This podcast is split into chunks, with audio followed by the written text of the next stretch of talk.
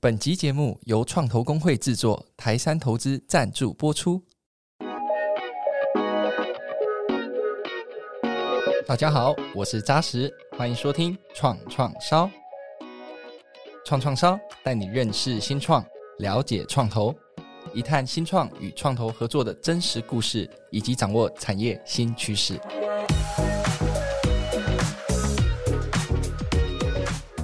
近几年，行动支付、数位银行等 FinTech 金融科技迅速崛起，也在这突如其来的疫情下，AI 加速了金融产业转型，并发展出全新样貌的金融生态系。那在今天的创创烧节目，很开心邀请到两位朋友，一位是用 AI 技术打造聪明理财服务水滴信用的创办人 Vincent，以及坚强的投资伙伴台新创投总经理林宇生林总来到节目现场，欢迎两位。好，谢谢谢谢主持人以及线上的好朋友，我是林雨生。大家好，我是水滴的 Vincent 廖玄同，太开心来到这里分享。那今天很开心邀请到两位，那我也迫不及待要开始我们今天的这个交流跟分享。那一开始可不可以请 Vincent 跟我们介绍一下你自己跟水滴信用这间公司呢？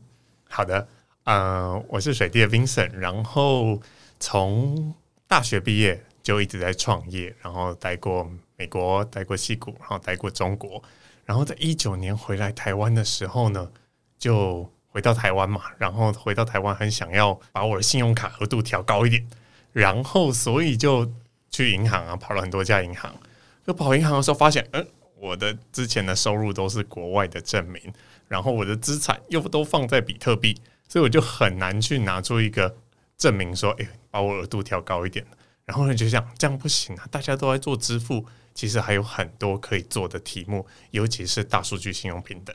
我们在美国的时候要办信用卡，就用 Credit Karma，你就可以看到你的信用分，然后你就可以诶办哪张信用卡额度是多少，一看就知道了。在中国，他们那里是不用办信用卡，我我就是芝麻信用开起来，花呗用起来。我发现啊，台湾回来台湾发现都没有好，所以就决定说，我们台湾应该有自己的团队来做这件事，所以就创立了水滴信用。然后很荣幸就获得了台新的支持，所以就一路做了，现在到现在两年。那水滴信用大概做哪些服务提供给大家呢？我们的愿景就是说，我要想要让像我这样回来没有还没有固定收入，或是我是一个 SOHO 族，没有固定收入，可是我有一个方便快速的方法可以去说，诶，你可以相信我，你给我金融服务，因为我这些证明很快就可以交给你。好，那我们要做到这件事，我们就要看我们 data source 是什么。那台湾，我们就发现台湾最好的 data source，像是中国，他们做芝麻信用，他们怎么做？他们是先做了支付宝，然后做了五六年的支付宝，然后淘宝的交易数据，在你的交易覆盖已经有五成的时候，他就说我可以背上这些 data，给你一个 credit score，然后 base 上就可以给你花呗借呗。那台湾我不可能接口 line 已经做得非常好了，我也不需要再下一个支付了。那可是我可以直接使用发票资料，这是台湾特有的一个东西。我不需要变成你支付的使用者，而是我只是需要帮你管理发票，我就可以在你的授权下有这些发票资料。那有这些发票资料，在你的授权下，我可以在你需要的时候帮你整理，说，诶，这个人他稳定度很高，他的消费收入都很被证明，所以你就可以在银行快速取得信用。所以我们。最早就开始做了第一个服务，叫水滴发票。然后这是在使用者授权下，我就帮你把你的资料整理好，帮你对奖，帮你做分类。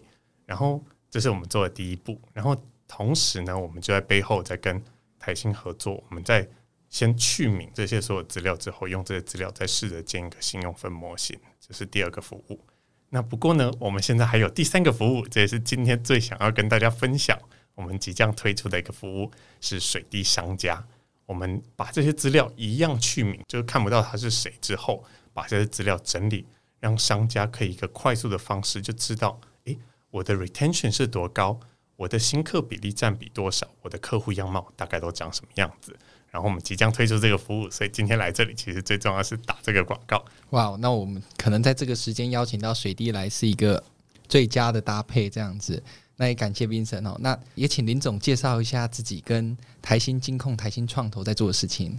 好，大家好，我是台新创投总经理林宇升。那很高兴主持人的邀请，那来这里跟大家分享一下台新创投的的业务发展啊。那台新创投是金控旗下的创投公司。那目前台湾有十六家金控，那扣掉这个台湾金控，它没有设立创投。那另外就是中华开发，它是以创投起家的。如果把这两家去掉的话，从十四家金控创投来看，目前台新创投资本呢，算是排名数一数二。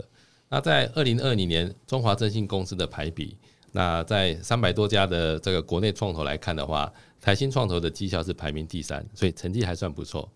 那就投资领域来看的话，我们当然有财务性的投资，也有策略性的投资。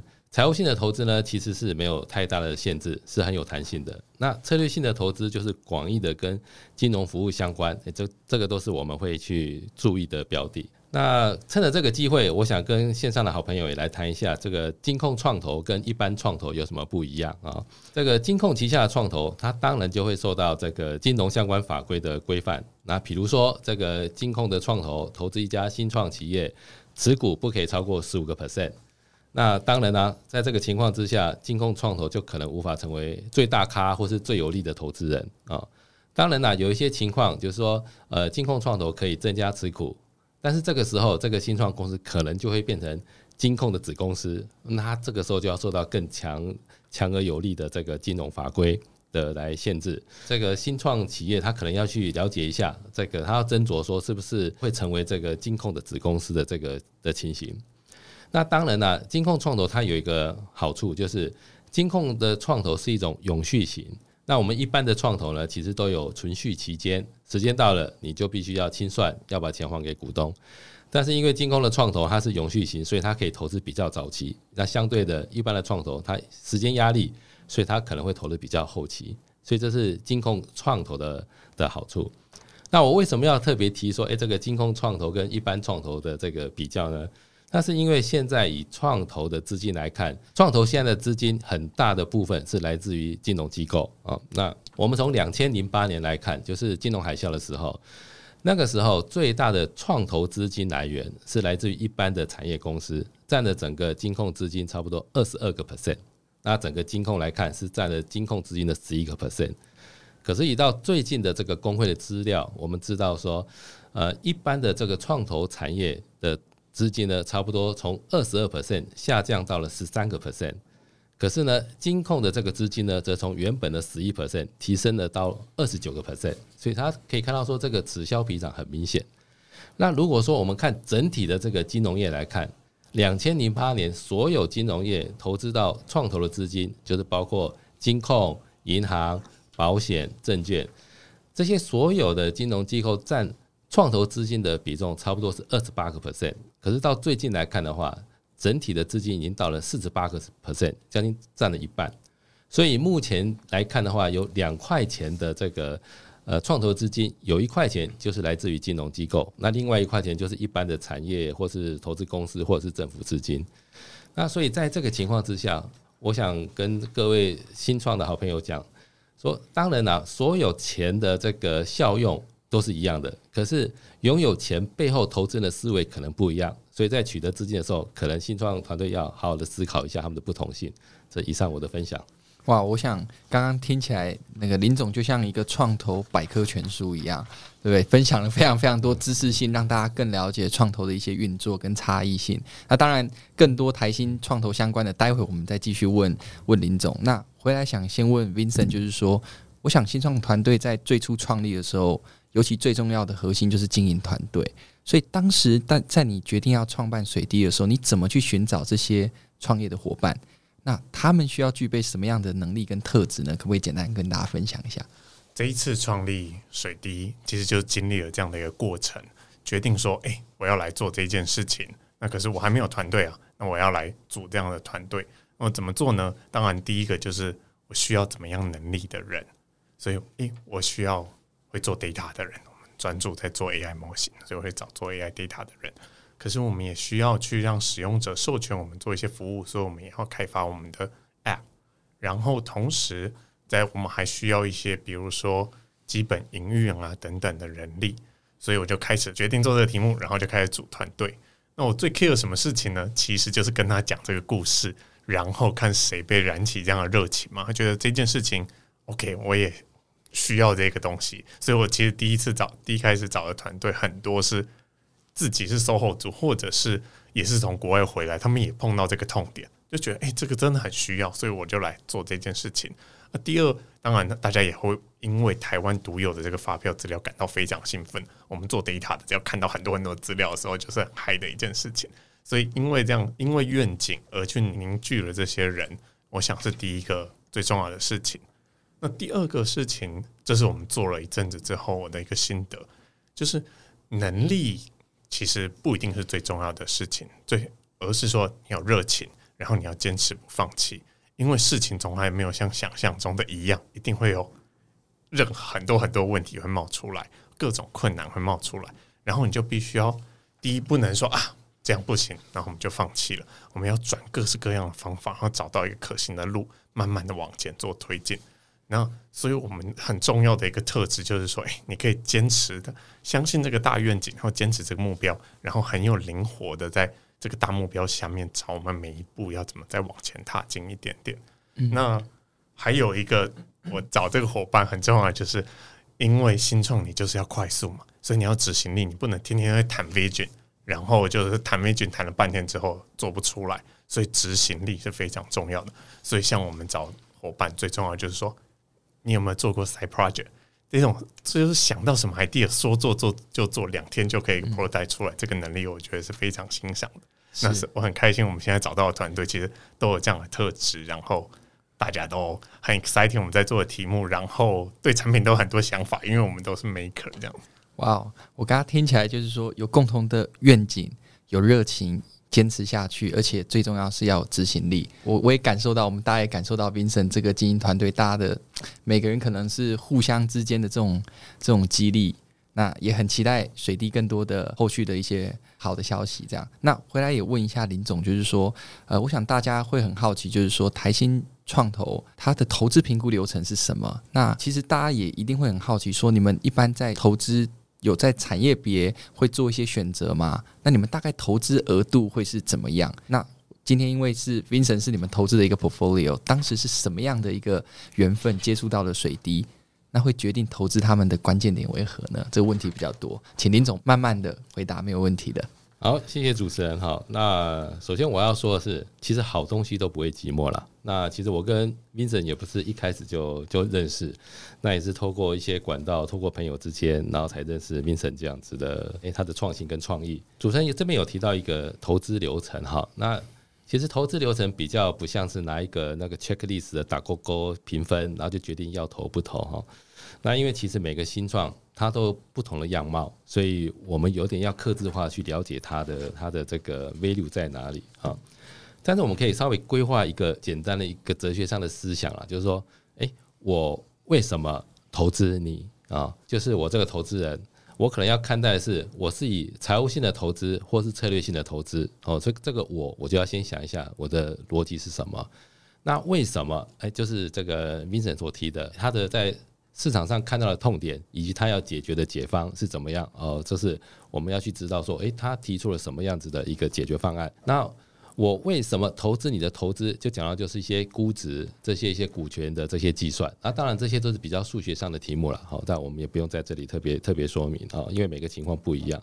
那这个你讲的就是一个团队。那我想团队我们在意的就是看到他有没有这个热情跟纪律，就是 Vincent 刚刚所讲的这个执行力。那其实热情是一个创投业者他的一个必要条件，但是他成功的充分条件则是要有纪律的执行力。那其实我们有时候会讲玩笑话啦，诶，谁最有热情？诶，小狗最有热情，因为小狗它可以从早到晚追着它的尾巴绕圈圈，它非常的有热情。可是它并没有一个纪律的一个方向。但是我们从当时我们在这个 Vincent 的这个创业计划书里面有看到他对于他 Miles 动的规划，以及他要怎么去执行。所以这个是让我们觉得说，诶，这是一个可执行的一个创新创创意。那如果创新创意可执行的话，那就有创业成功的可能性。所以这是我们当初就是为投资 Vincent 的原因。主持人有提到说，诶，对投资的这个领域啦，或者是说这个额度，在领域方面呢，如果从财务性的投资来看的话，其实是很多元化的。只要有任何可以帮股东创造获利的机会，其实我们都会去了解跟去把握。那在额度的话呢？因为其实新创产业不是一次性的投资，如果你是买卖股票的话，我买了卖了，所以你可以说，哦，我有多少的资金来做配置。可是新创企业是跟着一起在成长，所以我们会这个额度呢，其实不能以当次一次性的观念来看，而是说我们愿意陪他到。什么样的成绩，我们愿意怎么样再继续走下去？所以在这个额度上来看的话，我们比较没有办法说，哎，有一个固定的具体投资就是到这样子为止，而是说，哎，我们看他这个愿景，而愿意继续跟随下去。嗯嗯，那以上是我的说明。那我相信水滴一定是值得林总台新这边继续支持下去的，对不对？那一定的，那一定的哦。Vincent 偷偷在旁边笑，我看到了，努力努力。对，那我想从投资之后啊。大家非常好奇，就是说，在你们合作的这段过程当中，这个伴侣的这个关系当中，有没有什么让你们双方印象很深刻的事情？那又或是说，有没有遇过什么比较意见不合，或是说公司经营的方向上有一些不一样的想法的状况？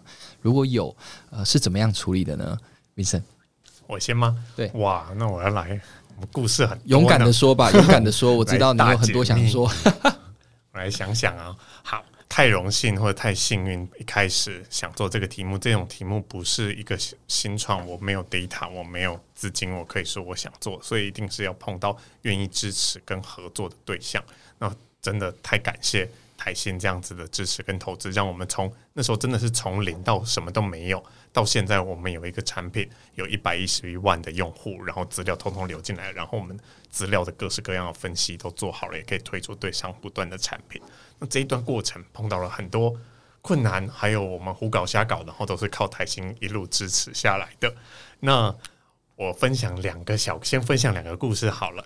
第一个是为什么一开始找台新，然后那时候我就想做这个东西嘛，所以我去其实接触了很多人。很重要的是，我需要资金，我也需要他有一些 data 可以跟我这边的 data 去做合作。那所以我就接触了不同这样的可能性，然后碰到台新真的是很开心的一件事情，就是呢，台新就让我有机会去做提案嘛。那我想本来想呢，哇，要走进那个金控大楼，好高一栋大楼，然后要提案，我其实很紧张。然后我平常都是穿 T 恤，然后穿着这个牛仔裤啊，然后进去那里，我看到哇，每个人都是西装领带，然后我就很尴尬的换上那个衬衫，然后进去，然后而且还是坐电梯到二十五楼，他们最高的最大的会议室。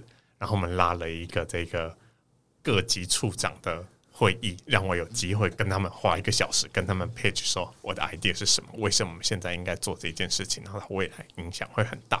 好，那我一开始战战兢兢的，可是没想到呢，台新的各级处长，那个对我们来说平常都电视上看到像林总那样的存在，可是他们却就坐下来，然后就开始指指点点说：“哎，你这个异想天开少了哪一步？然后你这里。”最关键的步骤是什么？或者是我还记得这个 Richard Head 那个时候还跟我讲说，应该投资，可是你这最关键的是你的第一个人怎么来，你第十万个怎么来，然后他就可以细节的开始跟我讨论他们之前做 Richard 的成长是怎么长起来的，我有哪些可以参考借鉴的地方，然后我就感觉到哇，这样本来以为是一个很难走进去的金控，没想到走进去就跟我在自己的团队里面一样，这样在发想跟讨论，然后我就觉得说。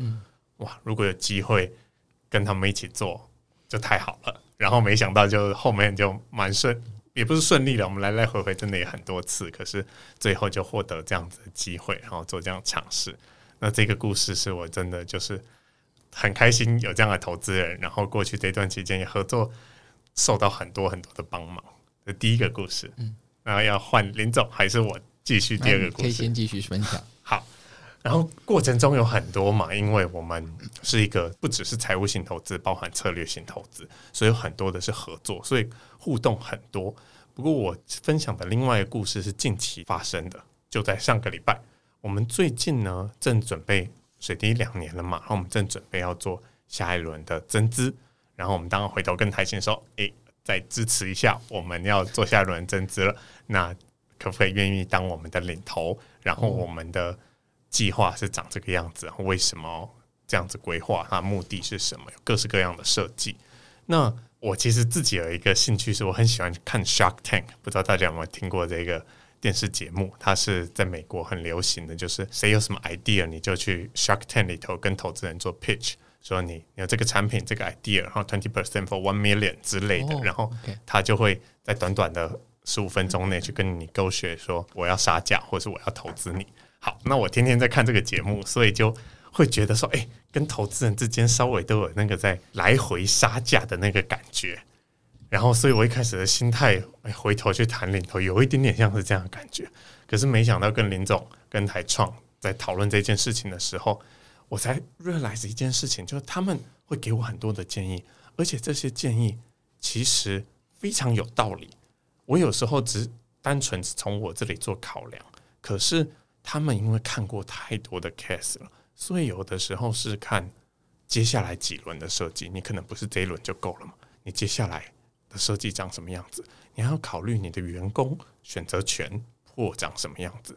然后我就这样坐下来讨论，就发现说，诶，不是啊，不是像 Shark Tank 那样两是鲨鱼在来回，而是它其实就是我的创业团队，它就是我们团队。然后我们一起在想办法让水滴发展的更顺利。然后而且台创又是更有经验，在这些无论是增资或股权结构设计更有经验的人。所以给我了非常多建议，然后一开始会觉得说，哦，这个讨论有点，我要准备一下再进去。可没想到进去我是收获满满，而且让我事情变简单很多执行。所以我觉得就是也分享这个故事，然后这是真的近期发生的。然后我觉得大家在谈投资人的时候，其实是要用这个心态，他是加入你的创业团队，然后你有问题就跟他求救，他的知识跟能量可以帮助你这样子。哇，我听起来这是一个非常美好的企业文化。我也反正马上就问林总，就说这个企业文化怎么养成的？那当然有没有发生一些印象深刻的故事，跟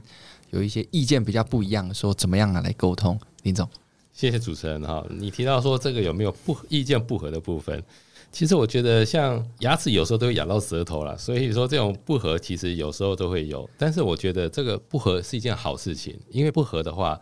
才能激荡出比较美丽的火花，所以，我们对于这种不合适性，其实我们都会欣然接受。这也是我们对新创团队的的愿意看待他这样子的一个情况啊。那彼此的不合呢，会不会造成这种什么呃一翻两瞪眼的冲突？我想这倒是不会有了哦，因为就好像这个“君子和而不同”这句话，其实我们都在各司其职。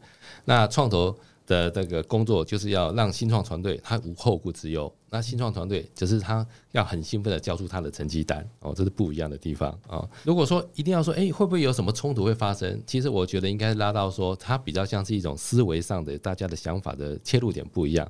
你看到像今天 Vincent 跟我的穿着不一样，Vincent 穿的很很 casual 的这种 T 恤，对，我就穿着西装来，所以看起来就诶，他就是新创团队有冒险，有这种积极的这种情操。但是我看起来就比较呆板，比较这种保守，比较这种稳定，我觉得不一样。所以，我们这个思维会不一样，从穿头其实就已经看得出来了。那但是呢，我觉得这种这种思维其实大家都可以互相可以对谈跟沟通的。我觉得在这一次，就像 Vincent 刚刚讲的，我们在这个礼拜开始在讲有关这个政治的议题。可是，其实所有这种政治的议题，这种我们的想法呢，其实都是值得学习，也是值得去理解。那在过程中呢，我们也得到一个理理解，就是其实我们创投跟新创团队，它是合伙，它不是合资。而只是说，大家把钱放进去，钱多就会成功。可是事实上看起来不是如此。但我们是合伙，我们是个别出我们自己最擅长的一个部分。那另外呢，我们也也能够得到一个共识，说其实增资的目的不是为了要得到现金，是为了要资源，而不是资金。资金是一次的，资源是一直源源不绝。因为所谓的创投或是这个新创团队是。我们开始之后有一个目标往那个地方走，在这个过程中呢，我们都要互相的在协助跟协同的扶持，所以这个是我们在整个过程中，当我们会有冲突或是意见不一样的时候，反而可以得出一个更好的一个结论，然后让大家一个有一个很好的共识啊。这以上我的分享。所以其实这个意见相左，某种程度上也是为了擦出更美好火花的一个必经之路。是，是。那虽然刚刚林总说自己斯文，但是我发现 Vincent 跟林总。帅度都一样哈，帅度一样，不会因为穿着而影响自己的颜值帅度，对，这是我绝对认可的。那我想在投资之后啊，也继续问林总，就是说，在水滴它现在每一个发展阶段，新创公司它每个发展的阶段，台新创投你怎么样去协助团队继续向上来成长呢？我想这个协助这个东西，我想要再想一下，就是说，其实我跟这个水滴应该讲的是协同合作，而不是协助，因为我觉得这种。很积极的协助呢，其实有时候会不小心就变成干预了。那因为新创团队其实应该他有他自己的理想性哈。那其实我觉得创投它不是老师啦，所以他无法给新创团队一个标准的答案。那我觉得创投比较像就是那个教练加上导盲犬的这种结合了啊。那你看篮球教练哦，他可以提供场上的战略啊，譬如说诶，怎么样的运球控球，怎么样切入禁区，怎么样球回传，然后射三分球，这是教练可以提供的战略。可是真正要去练功的是选手的部分。那导盲犬呢，它是可以防止盲人跌落到坑洞，可是事实上盲人自己要有他的方向。所以我觉得创投是比较像就是。教练加上导盲犬的这个角色，那当然了，就是随着这个 Miles 动的进展，那这个整个经营的策略或资金的调配，它会有一个同步的一个调整。那不过因为创投跟新创团队两个其实是有机体了，其实在一起当然会面到面临到不同的这种困境，可是我相信都是两个人在共同解决了。是，我想问 Vincent，就是说台湾其实也有相类似的团队哦，其实投入跟水滴蛮类似的服务，所以。Vincent 觉得水滴你们具有什么样的优势？那接下来在市场的推动及产品技术研发上又有什么样的布局跟规划？可不可以跟大家分享一下？是，谢谢你的问题。我想你的这个问题说有类似的团队或者类似的题目，是指我们现在在市面上这个产品水滴发票。没错，这是我们很重要而且直接 to C 的一个产品。那我们并不是最早进来的，我们算是最后进来，然后我们最近成长也还不错。不过我怎么看这件事情呢？我看的法是这个赛局才刚开始而已。台湾现在，你想，大家接下来在三年内会成长到一千五百万人，全部都用云端载具，都用发票，所以这个我们真正叫流量红利嘛。现在才七百万人在用而已，还会成长到一千五百万人，这个流量红利才刚开始而已。而且它并不是一个相似的东西，而是说，诶，我用这个，我可以帮你创造什么价值？你用那个帮我解决什么痛点？它其实都是一样，在用资料在创造不一样的价值。好，所以第一个是赛局才刚开始，第二，大家看的 picture 跟 vision 其实不一样，在往不同方向在努力。那我们的优势是什么？嗯。我自己的想法，第一个是，如果你去看我们水滴产品，其实很简单干净，我们做的功能比别人少很多。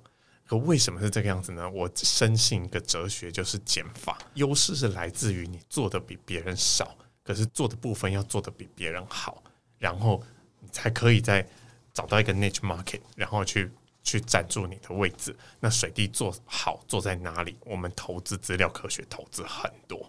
我们不是把这个界面或者是那些功能做得最齐全的人，可是在背后的资料科学，我们投资很多。你可以看到，所进去的资料清理得简单干净，这是我们比较用力的地方。那当然，它不只会发生在使用者端这一段的产品，它背后我们怎么保护使用者隐私，怎么利用这些资料在保护隐私之后去发挥它的价值，这也是我们。更用力在投资的地方，那我们当然是希望运发挥这个价值之后，回头可以跟使用者分享。我们都这样解释自己，我们的愿景呢是变成一个台湾的资料银行。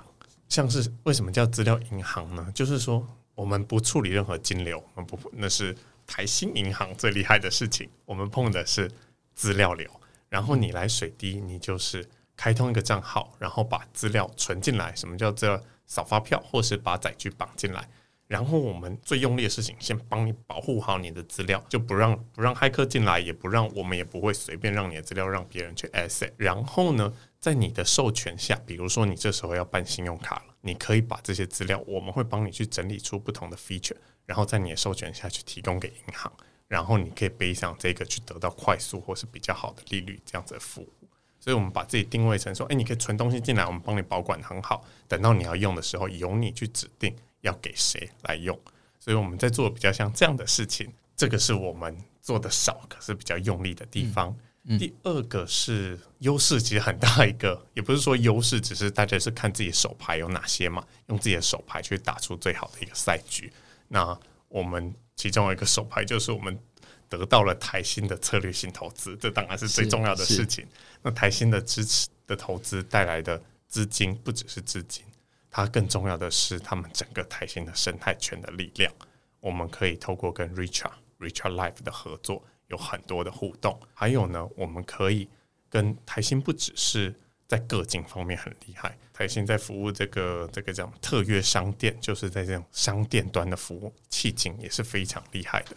那透过这样两边的合作，其实我们可以展开蛮厉害的生态圈。那这个是我们第二个在努力的地方。那第三个呢，就是我们怎么布局我们的下一步？我们第一步是先做水滴发票这个东西，然后帮使用者管理他的资料，然后保护好。那第二步呢，我们是准备要推出刚才说的那个东西——水滴商家。我们水滴商家在做什么呢？不讲太多，不过简单来说，它就是一个，如果你做网页，或是你做 App，或做你做电商，我们现在都讲求 data driven 嘛，你一定会买 Google Analytics 在里头，所以你可以随时知道，诶，我的客户到底是从哪里来的，他们在在我的网页或是 App 的 behavior 长什么样子，所以你可以去知道你做一个。改变，你按钮调大一点，调小一点，调个颜色之后，它效果变好还是变差？然后你可以透过这样的资料再去回回复来去修正你的行为，所以你就还可以用这种 PDCA 很快速的方式去更正你的这个的 business。那实体商家一直以来都还没有这样的东西，那我们推出水滴商家，就是等于是给实体商家的 Google Analytics。OK，然后。我们的资料可以服务很多很多的商家，只要你是有使用统一发票的，就可以服务你。了解哇，听起来非常非常让人期待哈。对啊，那我想 接下来也请请想请教两位，就是说，我想全球这个金融科技浪潮一波接着一波，那台湾在 FinTech 发展上其实相对是比较迟缓、比较缓慢一点的，所以想问两位，怎么样去看待台湾金融科技的这个发展中的机会跟挑战。那我想近几年来，Web 三、区块链慢慢都受到更多重视。之后，尤其 DeFi 这种去中心化的金融，两位认为对于整体的金融环境会有什么样的影响呢？还请林总先分享一下。我觉得这是一种这个经济思维的转变啊，就是很重要，就是说，诶，客户他的这个资讯权的归属是属于谁？其实这个我们也会在讨论，就比如说一个病患他的病例，他到底是属于病人自己呢，或是属于医院？那因为在这个这个这个时代，我们整个归属权已经开始，客户的自主意识已经开始起来了，所以他会想到说，其实这个资讯的归属权应该是回到这个呃客户自己本身。那在这个归属权的这种转移的这种思维，以及这种数位科技化的这种发展之下呢，所以整个银行会有三种场景开始未来慢慢在出现。第一种场景叫做银行级服务，第二种场景叫银行级平台，第三种就是开放银行。那什么叫做银行级服务呢？就是比如说我们在网络上商家打开看，我要买什么东西，点选之后呢，银行会提供它的服务在上面。比如说，哎，你用哪一个信用卡会比较便宜，或者哪个银行它有分期付款，这就是银行级服务。意思就是说，银行把它本身的服务呢，它自己不再去亲自亲为去推推销，而是把它迁入到这种电子商家的这个场景里面去了。好，这是银行级服务的情形。另外一个就是银行级平台，就像是这个台新的 Richart Life，它从原本的这种金融服务，可以扩展到做客户的所有生活上的一个需求哦，所以它从从原本一个一个银行的一个平台，扩展到整个呃食衣住行娱乐，它都可以来提供来满足。那第三阶段就是开放银行，开放银行就是说在客户的同意之下，他可以把他在银行的讯息呢，可以转到第三方的业者或是其他的银行。这就像 Vincent 讲的，所以呢，第三方的业者呢，他可以帮这个客户整合起对他最有利的，譬如说贷款条件或是还款条件啊，这个是开放银行未来的一个的最后他可以做到的一个情形。那所以我想说，在这样子的，就是在。客户资讯前的这种重新的自主的这种想法，以及这种金融科这种科技的发展之下，所以银行它已经不再是一个场所了，而只是一种服务。那我想这也是一个未来的一个趋势。我想林总已经讲得非常好了，我想想可以补充什么？我们水滴在做的就是跟着开放银行这整个趋势在做嘛。那另外刚才还有另外一个题目是这个 DeFi 的开始对金融有什么巨大的影响？我不是专家，可是我受到很大的影响。我先分享一个小故事。OK，我们在做 FinTech 嘛，我刚才不是说我去找团队的时候，我都是先跟他们讲故事，然后看谁被燃起热情。所以我找来的人呢，其实都很容易被燃起热情，然后就喜欢做酷的事情。结果我们做做做之后，整个 DeFi 就起飞了。然后你就可以想象，那 DeFi 的新世界对这种想做新事情的人有多巨大的吸引力。所以，其实我们团队有很多人就会说：“哦，新世界好吸引我，我们什么时候要去新世界？我们为什么还留在 Web 二点零？嗯，好，所以对我有很大的影响，因为我的团队会受到这些吸引力过去。好，那我怎么看 DeFi 这件事情？就是我不是专家，有太多专家在 Pocket 上面了。我自己是 Believer，我的资产都放在比特币，然后我不觉得。我不觉得去中心化是，就是去中心化是，可是我觉得它一定所有的服务都还是要有一定的中心化。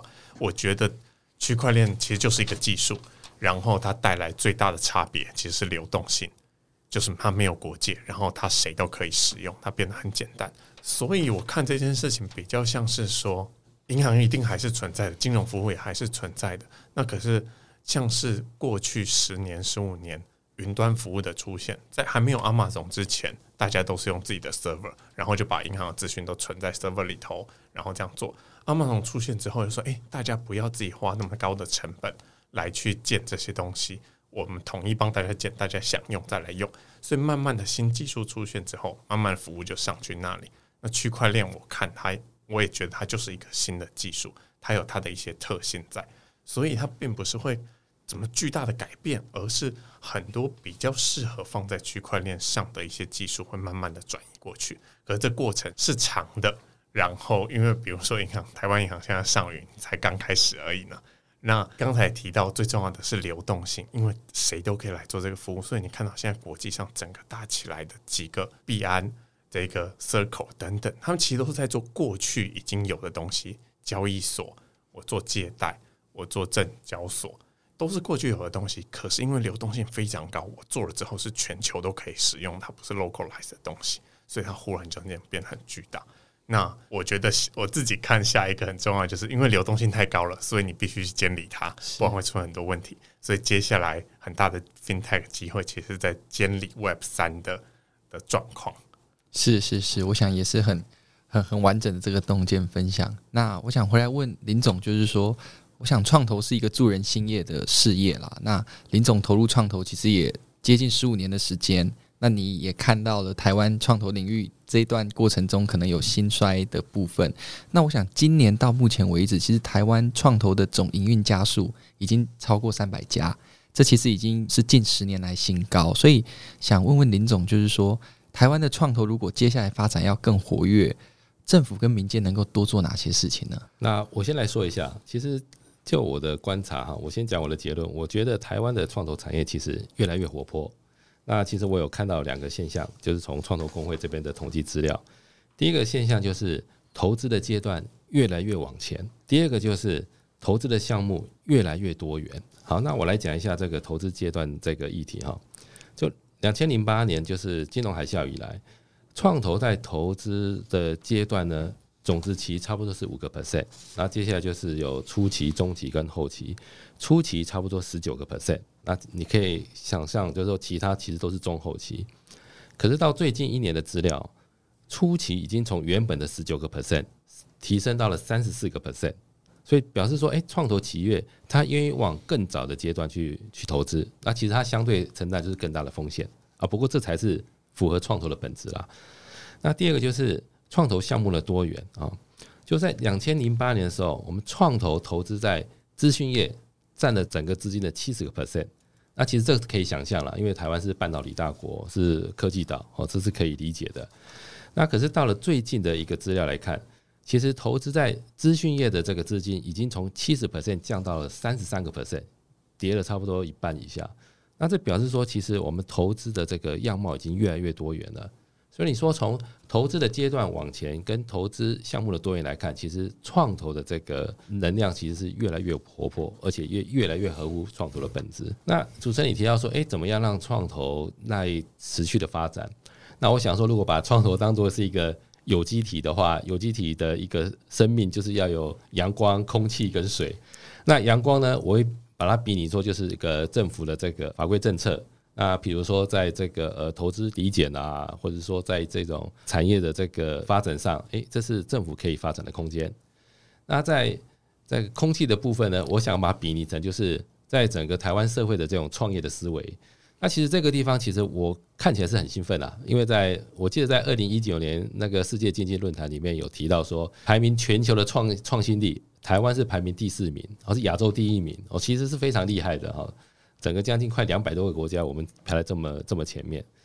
那事实上，我们来看就是台湾的这个中小企业了，台湾中小企业数差不多一百五十五万家，占了我们所有的台湾的这个厂商的将近九十九个 percent。其实所有的这个中小企业主就是一个新创者了，所以其实我觉得台湾在这个这个创业的思维其实是很强的。然后我们再来讲说，诶，创投所需要的水，所以我会把它比拟成资金啊。其实我觉得只要政府点个火，其实民间都很愿意来添财。那在七月二十五号，还有一件很重要的事情，就是钻石生技这家生技创投公司呢，它登陆新贵了。我们它价格一登录，当天就冲到三百块，成交价是只有三十五块，吓死人了。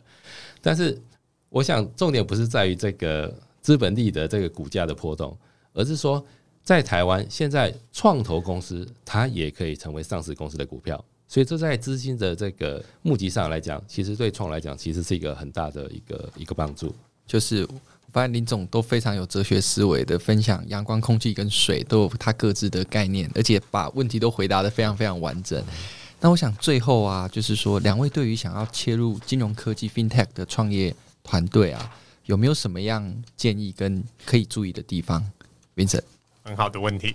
进入 FinTech，好，两个建议吧。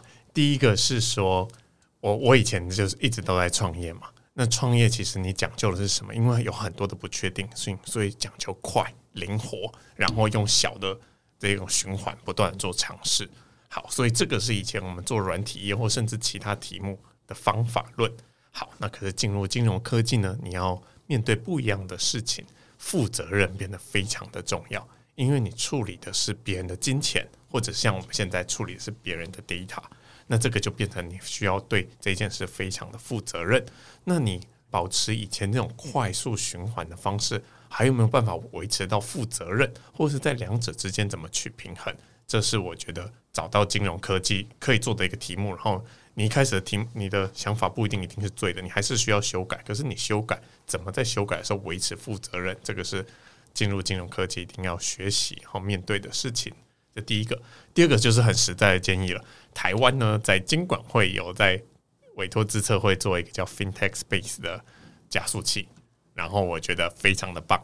就是你如果像我一样刚踏入这个 FinTech，完全没有什么概念的话，除了找一家天使来教你以外，另外就是去 FinTech Space，你可以接触到很多可能的机会，你可以接接触到主管机关，你可以接触到对这些题目有兴趣的创投，那这会是最好的开始。是林总。我这个非常赞佩这个 Vincent，他已经从科技人变成准金融人了。是，对于这个金融的这种思维，已经有这个负责任的这种思维，真的是很不容易啊！被教育了。那那我想说，针对这个金融科技来看哈，呃，我想要提一个，就是诶，其实这是一种有一种时代的转变，就是说以前我们是一种叫做供给经济的年代，就是生产来主导。其实现在是一种需求经济的年代哈，也就是说用服务来主导。所以现在呢，我们客户在买东西呢，诶，不是 must have，就不是我一定要买，而是说是 nice to have，是因为诶，我买了之后比较好。所以我想，金融科技也是这样子的思维，因为它在这个客户服务上，它的道理其实都是一样的。那我只要比较说，诶，过往的金融科技的服务跟现在有有什么不一样？过往的金融科技服务比较像是直线型的啊，就是说，呃。那当客户有需求，譬如说，诶，我要去买一个东西，但是我现在钱不够哦。那于是呢，银行就提供了服务，比如说分期付款，或者是让你刷信用卡，你先先享受后付款。那于是呢，这个交易就完成了，然后这个金融服务也就到此为止结束了。可是我们现在来看金融科技，它所提供的服务是不一样，它是一种回旋型，而不是直线型。它是在原有的客户上呢，你透过数据去分析，你可以去洞察他的需求。